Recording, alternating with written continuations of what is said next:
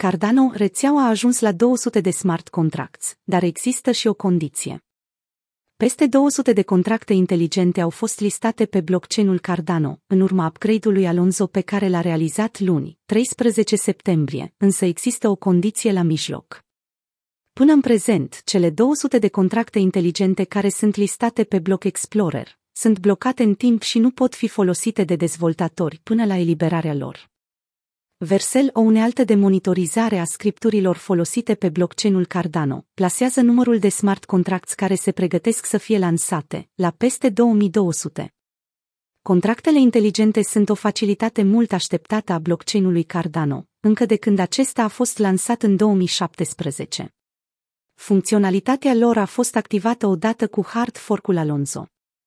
Charles Hoskinson, fondatorul Cardano și IOHK, a spus ieri că sfera finanțelor descentralizate, DeFi, este disponibilă pentru cine dorește să construiască, acum că rețeaua permite întocmirea de contracte inteligente.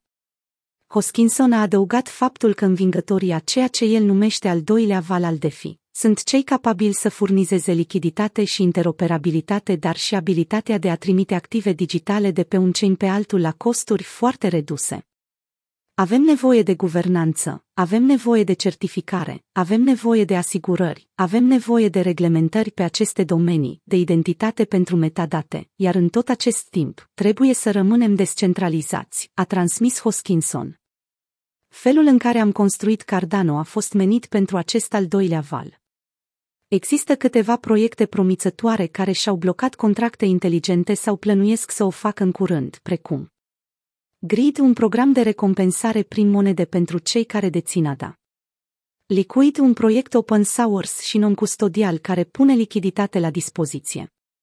SingularityNet, o platformă care permite oricui să creeze, să distribuie și să monetizeze servicii cu inteligență artificială care pot scala. Cardax, primul exchange descentralizat construit pe Cardano. Cardano își propune să devină o mașină virtuală compatibilă înapoi și speră să atragă dezvoltatorii de fi care vor să facă economie la capitolul taxe, care sunt mult mai mici decât în cazul Idirium. Prețul ADAUSD s-a bucurat de o creștere de aproape 200% de la mijlocul lunii iulie, dar a suferit și o retragere de peste 20% de la ATH-ul de 3,1 dolari, stabilit în 3 septembrie. La data editării acestui articol, prețul criptomonedei se tranzacționează la 2,4 dolari.